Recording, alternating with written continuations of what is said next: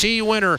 And Darnell, I was just saying, over the last couple years, there is no more lethal combo in the NHL than Draisaitl and McDavid. You had a front row seat for it. Can you describe the play as you saw it? Yeah, those guys are unbelievable. Obviously, uh, you know, we go over to we go over to Connor, and um, Dry just knows how to find the open ice and uh, what, what shot he's got. So hits it the one timer, and uh, it's hard to stop these. Uh, you know, these days he's uh, he's hammering everything that uh, they get. Rangers worked hard. You guys battled hard. You lost Oscar. He took a, a shot, a tough spot there. Maybe just talk about the adjustments that that had to make, and, and maybe how you guys had to manage the minutes effectively on the back end, Darnell. Yeah, when you go down to uh, you go down to five in the first, it's it's tough for sure.